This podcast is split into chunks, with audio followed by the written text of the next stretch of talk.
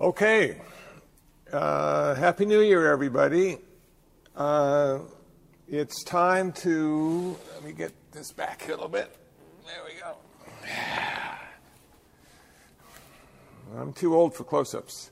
Okay, it's. Uh, I was wondering what I was going to talk about today because this is the first Sunday I've given a talk here at IBMC. Uh, last Sunday, I gave a talk uh, in Montclair at the UU congregation of Montclair, and uh, it was fun. And uh, so this Sunday, I'm going to talk about things I have found interesting and unusual about Buddhism over my years of practice and study, and you might find some of these interesting as well. Okay. First thing I found interesting was the way the Buddha was born, the way Siddhartha was born, uh, in a very unusual way. Uh, he was born out of the side of his mother. And, uh, and then took seven steps on lotus flowers, and the rain came from the heavens and washed him off in his first birth.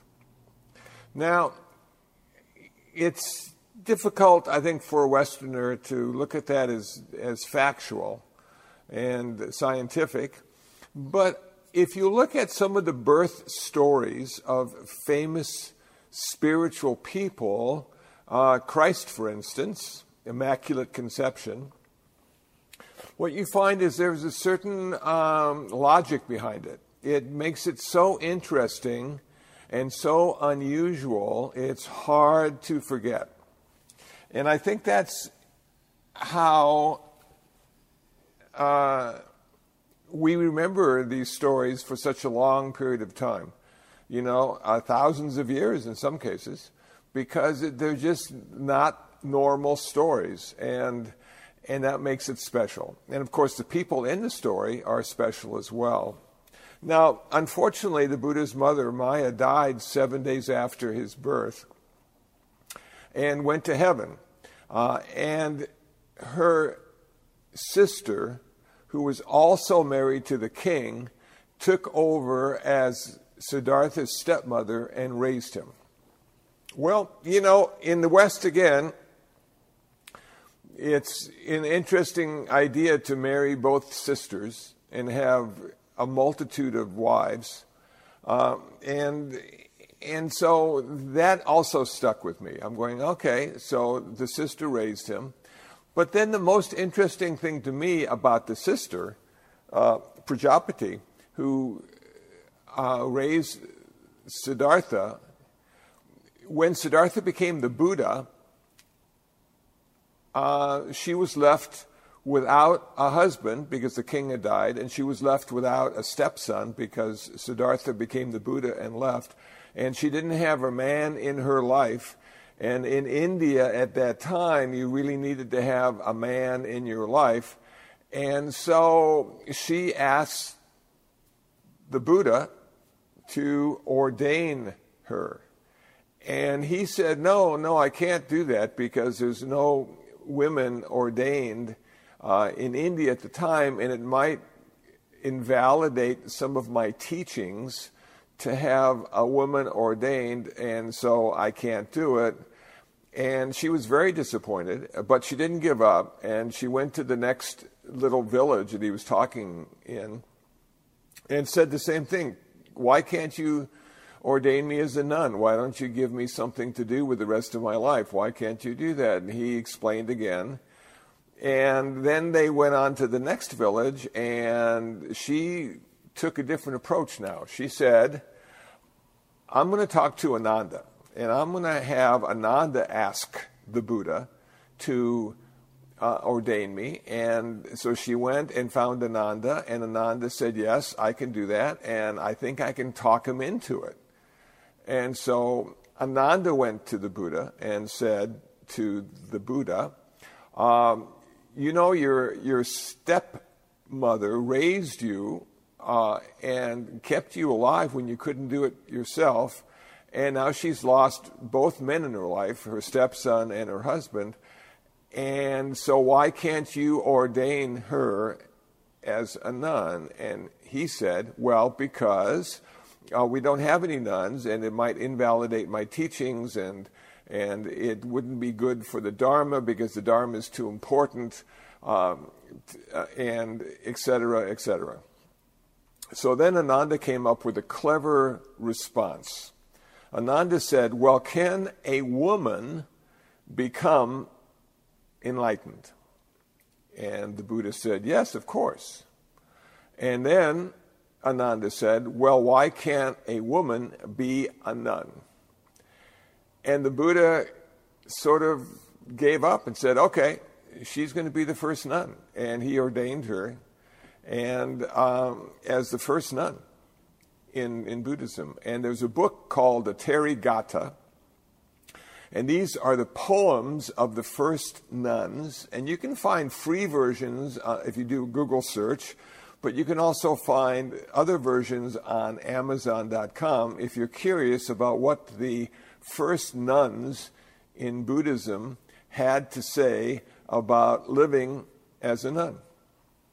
So that's one of the first things I found just fascinating about Buddhism is just this whole idea of um, no women being ordained, that the Buddha was born in such an unusual way, and and that uh, enlightenment was the key to ordination because both men and women have the potential to be enlightened, and that's what I call Buddha nature.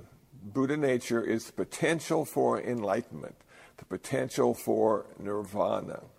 Okay, second thing I found interesting I was reading a story, and I forget what um, magazine or book or article I was reading, but it was about a fellow in Australia and this was a few years ago, and, and he really liked Buddhism, and he always wanted to be a monk, and he was a vegetarian. And he wanted to get ordained in the Theravada tradition where they eat meat. So he had this sort of uh, crisis of conscience. You know, he was, he was concerned that that he may have to eat meat and then, and then break his vegetarian lifestyle or commitment. So I, I, thought, what an interesting, you know, dilemma to find yourself in. You, you become a vegetarian because you don't want to cause suffering to the animals you're going to eat, and yet, as a Buddhist monk, you don't want to cause suffering, and yet you're allowed to eat meat. Now, I've got to add that if you eat meat as a Buddhist monk, there are two requirements. Uh, the first one is it, the animal cannot be killed specifically for you. So, in, in the old days, if, uh, uh, say, a farmer invited the monks to dinner uh, and he picked out his favorite hog to slaughter, that the monks couldn't eat that meat because it was slaughtered for them. There's also a rule that says if you hear the animal cry in pain, that you can't eat it either. So there are a couple requirements uh, that go into eating meat as a Buddhist monk that are best to follow. Now, one of the questions that came up as I'm reading all this stuff and by the way, the guy did become ordained as a Buddhist monk, and uh, I don't know how he um, uh, rectified the idea of having to eat meat, but apparently he did, and and he's still a monk. Uh, but then this question came up that I found just fascinating, and and and it's it's uh, okay if you're going to kill an animal to eat, is it better to kill one big animal that can feed many people? Or is it better to feed a small animal and kill many more of them? So, are you going to kill one cow to feed a hundred people, or are you going to kill a thousand shrimp to feed a hundred people? And and there are some philosophers and, and, and some Buddhists that have ideas that go either way. Okay, so Some think it's better to kill small animals and more of them, and some feel it's better to kill one big animal and feed more from that. And I'm not sure how I feel about that, but I thought it was an interesting question and another dilemma that a monk has to face when they're eating meat. Okay. So now the Buddha, you know, was raised in three palaces, it said. And I love the story of the Buddha because it, it really makes you appreciate the fact that if you were born in South Central or born in Palos Verdes, You've got the same issues basically because you're a human being and you have to deal with them. And both, in both cases, there is suffering involved. There's suffering in Palos Verdes and there's suffering in South Central. So nobody gets uh, out uh, free in this lifetime uh, from suffering. So the Buddha was like the Palos Verdes guy. You know, he had three palaces and he had the finest clothes and he always had young people around him and and uh, he had plenty to eat and apparently he didn't get very sick. And so the story of him going out into the into the city for the first time with his charioteer Channa, I found fascinating. And I was talking to Achan Amaro about this story, and he came up with an interesting uh, uh, insight. So, as you all know, if you've heard the story, the Buddha and his charioteer went out into the streets of the city and they saw this really sick person, this really old person, this really dead person, and this really holy person.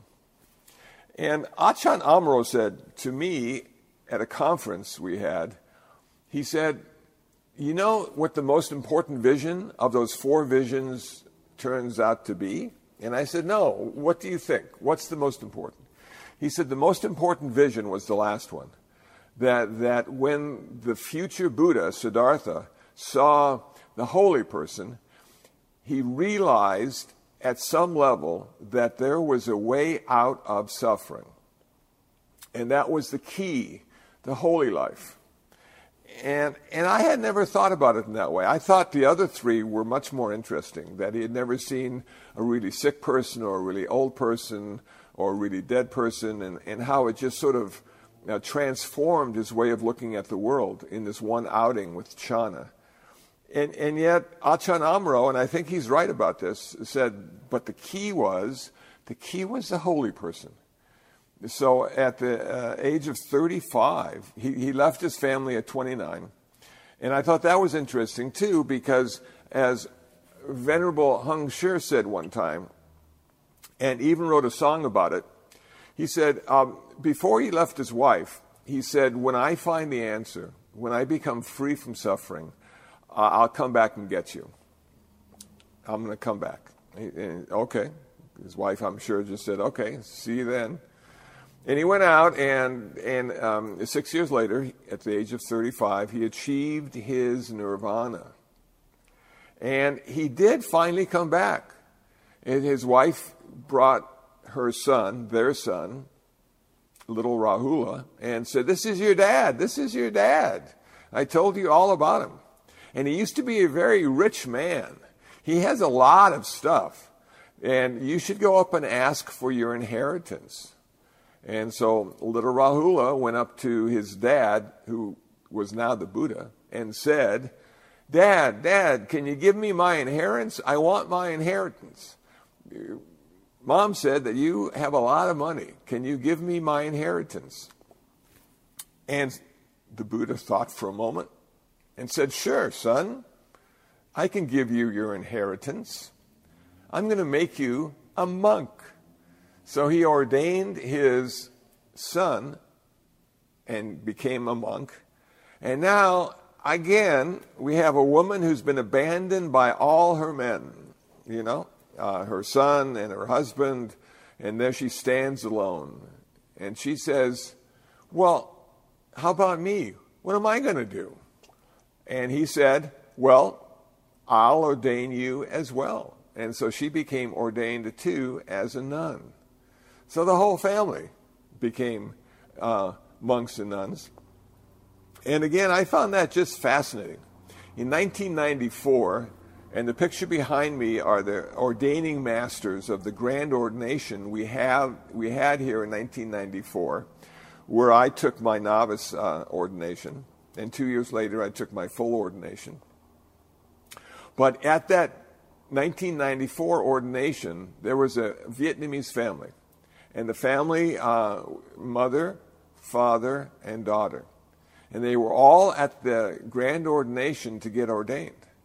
So the whole family got ordained.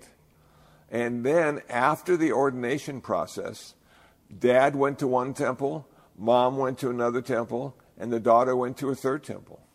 And I thought to myself, wow, talk about a commitment that the whole family was so involved with Buddhism that they felt the best way to spend the rest of their life was as a monk or a nun. And they came to that 1994 ordination for that purpose and and received the ordination and off they went. So that just sort of blew my mind when i thought about it that, that a whole family could be could see buddhism as being the way out as the refuge as a way of ending their suffering and finding joy and peace in this world Okay, so as I continued to read and understand, I, I came upon some stories about the Buddha where he would be able to do these magical, mystical things, even fly, fly through the air. And I, I just, you know, being a Westerner, I thought to myself, nah, I, I can't buy into that. That's, I, I came to Buddhism for the philosophy and the practice and, and, and a, way of understanding myself and, and a way of ending some of my suffering in this very lifetime.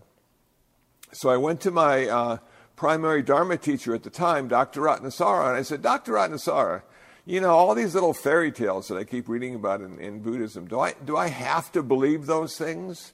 Because I can't. I, I, you know, I just don't buy into it. And he looked at me and he said in a, in a very understanding way, he said, No, Kusala, it's okay. It's okay. He said, They're in there for a purpose, um, but, but it's not necessarily the kind of truth you're looking for. He said, They're in there because they allow a variety of people to come to Buddhism. So think of a tree. Think of a tree and think of the bark on a tree. Now, the tree can't survive without the bark and the bark can't survive without the tree. So these stories, these, these mystical stories, are the bark of the tree. But the core of the tree is, the, is the Dharma and, and, and enlightenment. That's the core. But the bark keeps Buddhism alive because people are fascinated by that stuff. Now, I can understand why you're not, and I understand that you're more interested in, in the philosophy than the mystical stories, but, but they both work together. And believe me, you don't have to believe that to be true in order to practice the philosophy and the Dharma of Buddhism. And I said, okay. So I was able to look at that in a much different way and, and appreciate the stories for what they were, but of course appreciate the philosophy because the philosophy was was the key to this whole practice and to this whole path. Okay, so now we're, we're going along and and practicing and everything's doing really good and, and I'm going, okay, yeah, yeah, yeah. But how about this meditation? Do we really need to meditate every day? You know, uh, in, in the Zen tradition, because here at the center, um, we were founded by uh, Venerable Thich Thien An, and Venerable Thich Thien An was from the Thien tradition, T H I E N, which is the Zen tradition in Vietnam. And in the Zen tradition, there's a strong emphasis on practice and meditation and, and the transformation of consciousness. Okay, so, so should we practice every day? Well, you know, if you're a layperson and you have a family and you have a job and you have car payments and you have a mortgage and you have all those other things. Practicing can, can really enhance your life and, and make your life better, but it's hard to find time every day in a consistent way. But if you can, yeah, absolutely. You know, you don't want to miss it. How long should you meditate? Well, I think the optimal time in meditation is probably around 40, 40, 45 minutes. But if you can get 10 minutes in a day, maybe 10 minutes in the morning, 10 minutes in the evening, think of it as bookends on your day, that's fine. And that will make a difference. And then somebody says, but how do you know it's making a difference? How can you tell that your meditation practice is actually working? Well, you can because if you tend to be a little bit more patient, tend to have a little more kindness running through your day, you are able to sleep more soundly and wake up in an energetic way, that probably the meditation is, is working. It's fine. But below the surface, it's also transforming your consciousness to allow you to look at the world in a much different way. But it's subtle and it's slow, it's a gradual process, so it's very hard to identify. Think of it this way say you live with somebody, like we live here in this uh, community at IBMC, and, and you see the person every day, and, and you have interactions and you talk and, and blah, blah, blah, blah. So, is the person getting older? Well, logically, we would say yes, the person is getting older, but you know, it's really hard to tell because I see them every day, and aging is such a gradual process that it's hard to point out any specifics of that person's aging. But now, say you haven't seen the person in 10 years, and you have a chance encounter at Vons supermarket, and there he is, and you take a look at him and you go, Whoa, he's really aged. because there's been this pause in your relationship for 10 years. So if you were able to see yourself when you started to meditate and then see yourself 10 years later and the way you responded to the world rather than the way you reacted to the world, you could probably tell the difference. You could probably see something has changed. You might even be able to point at it and identify it as, yeah, I can see this meditation practice is starting to work because look at what I'm doing now that I never did before. But because we live with ourselves and see ourselves every day and every moment of the day, sometimes it's hard to discern what changes have occurred or what changes are occurring. So we need to have the confidence of a meditator. Confidence in, in this way that we sit down to meditate not because we know there's going to be a change, not because we expect there to be a change, but because change is one of the primary motivations of our life. The Buddha said we have three key philosophies that we need to keep aware of all the time. We should base our life on these three key philosophies. Now, number one is anicca. Everything is always changing moment to moment all the time. So we don't need to pretend to have faith or even have a false sense of confidence that when we're meditating, the change is going to happen. A change always happens, and meditation makes that change a positive one. The, the second aspect of Buddhist philosophy or Dharmology is that life is ultimately unsatisfactory because we have desire, we have attachment, and everything changes. Now, the problem with the change is that even when things are good and the way they're supposed to be, they only last for a moment or two. And then some of the conditions necessary for that to be good or perfect changes as does the perfection or the good, and now we're disappointed. Why did it have to change? Couldn't it stop changing just for a moment so I could enjoy the day or the week or the month because it was just perfect? And it doesn't work that way. So the desire is to hold on. The desire is the attachment to hold on and not let the good stuff change. And the aversion we have, which is another form of desire, is to push away and change immediately and get rid of. And those two things, the attachment and the aversion, causes us so much suffering that Buddhism says this meditation practice, this practice of the Dharma, is designed to bring you to a place of peace, joy, and equanimity where there is no attachment, where there is no aversion, where everything is just the way it's supposed to be, and you have acceptance of that. And because you accept it the way it's, it is, not the way it's supposed to be, you are suffering less. Okay. All makes sense so far. All you have to do is just look at your life and look at your practice, and you see the change and you see the dissatisfaction because we always want things to be different than they are. And then the third thing the Buddha said is so important in our practice is the fact that we are not who we think we are. We do not exist in the way we think we do because we have something called a personality or an ego, which is a wonderful gift. We need it in this very complicated world, but this separation of thinker and thinking, okay, is an important, important aspect of meditation. That we create a false dichotomy.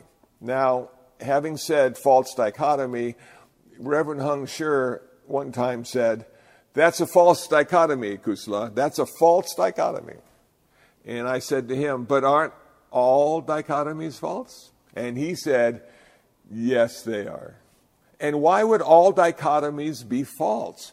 Because the ultimate reality, according to Buddhism, is that everything is interconnected and interdependent and so having a dichotomy, breaking something into two when there's literally only one, becomes false and misleading. But in our meditation practice, we come to realize that the thinker and the thinking are two different things. And if we can start to understand what the thinker is, we start to see that we have this consciousness and subconsciousness that allows us to formulate what our existence means to us. So the way we think is the way we exist.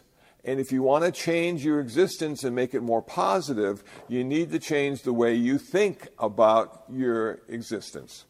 And what did I, um, Sidney Poitier, uh, who just passed away at 94, I think. Um, great actor, great man. At one point in an interview I was watching, uh, they asked him, What did you find out about yourself? You've done a lot of work. You've, you've been uh, a social activist. You've been uh, an actor who has won awards. You've, you've lived a good lifestyle, a good life. But what have you found out about yourself? And you know, he thought for a moment, there was a pause, and he thought for a moment, and he said, I'm a good person. That's what I realized, that I'm a good person. And I thought to myself, wouldn't that be nice once we get to be 80 or 90, if we're ever so lucky, to look back our, at our life and say to ourselves, you know, I was a good person. And that's what this path of Buddhism allows us. It allows us to be a much better person because we have discipline and, and we have meditation and we have wisdom.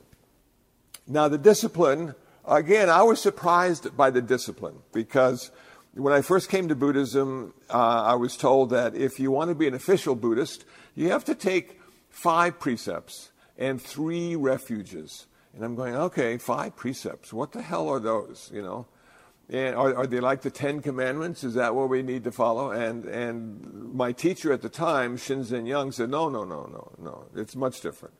So he said the first precept is you have to honor life. Okay, well, how do you honor life? Well, you don't take it, you don't kill it, you don't snuff it out. Okay, okay. So does that mean that uh, if I have a cockroach in my room, that I shouldn't kill it? He said, well, if you can find a workaround to that, that would be better. That would be better. If you can, if you can catch it and take it outside, uh, or keep your room so clean that the cockroaches don't want to go in there, or you know, put a little s- spacer between the bottom of the door and the floor so nothing can get through. There are a lot of ways to not kill a cockroach, but it requires you to think about how not to do it, and it requires you to see that every life has value. So I tell you, when I, when I became a Buddhist, I didn't think that the life of a cockroach had much value, and the life of a mosquito had even less. Uh, but as I practiced and as I started to understand how rare, how rare it is to be born, then I, it, it started to dawn on me that yes, all life deserves a chance if it finally makes it here. We're the only planet in the universe that we know of that can support life as we know it. It's amazing. And they keep showing up. I, I don't know how many insects or mammals or birds or fish, I don't know how many there are, but there's always more most of the time. Sometimes some of the creatures become extinct, but then others seem to take their place. And humans, there's no stopping us. We've got 7 billion, and we're working on more. Okay, no stopping us. And each one of those lives, whether it's in Afghanistan or Cambodia or South Central or Palos Verdes, has value. It has value. So it's that was a very interesting wake up call when I took that first precept and started to understand what it meant. The, the second precept was, you know, uh, stealing stuff, which I never really did anyway. But but I thought to myself, you know, why is there so much emphasis on not stealing? And here in Los Angeles, we've had these these these the groups of people jump into department stores and steal stuff, and they all run out together, and there's like a hundred of them, and they they catch ten of them, and it's it's amazing. How are those purses and shoes going to change your life in a positive way? I thought to myself.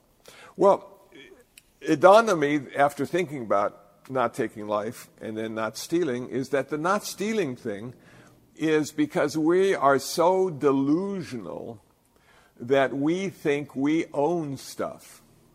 And I'm going, wow, but don't I own my car? You know, it's, you know, you pay cash or you charge it or you credit and, and you get it maintenance and you polish it up and then make it look good and you feel good behind the wheel and it has a heater if it's cold and air conditioning if it's warm and you know but i i got this thing called a receipt you know that says i own this car and then, then the government, the state of California, says in my registration that I own this car, that I'm responsible for this car.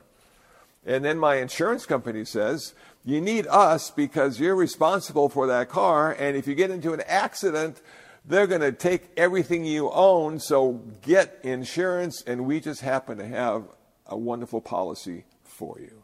I said, oh, okay. So here we go. So we have the delusion of ownership. And, and that delusion, that delusion causes us to, to covet, hold on to, cling to, prevent, protect, whatever it is we think we own.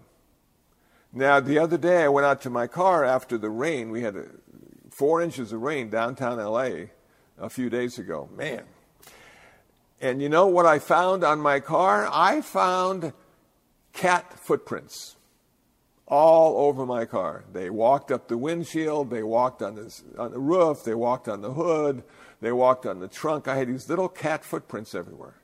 And I thought to myself, don't these cats know that I own this car? It's not their property, and they shouldn't be on it. And then it dawned on me that no, the cats really didn't know anybody owned this car. The cats don't even know what a car is. So there you go. You know, it's just this delusion that creates us more suffering. So the idea is we don't want to steal stuff because that causes the person that thinks they own the stuff we're stealing to suffer even more. Okay, makes sense to me. Number three, number three, sexual misconduct. Oh man, it happens all the time. And, and why is that bad?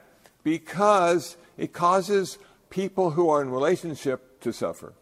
And because they're suffering, they might do just terrible things to end their suffering by taking revenge on the people who are practicing sexual misconduct.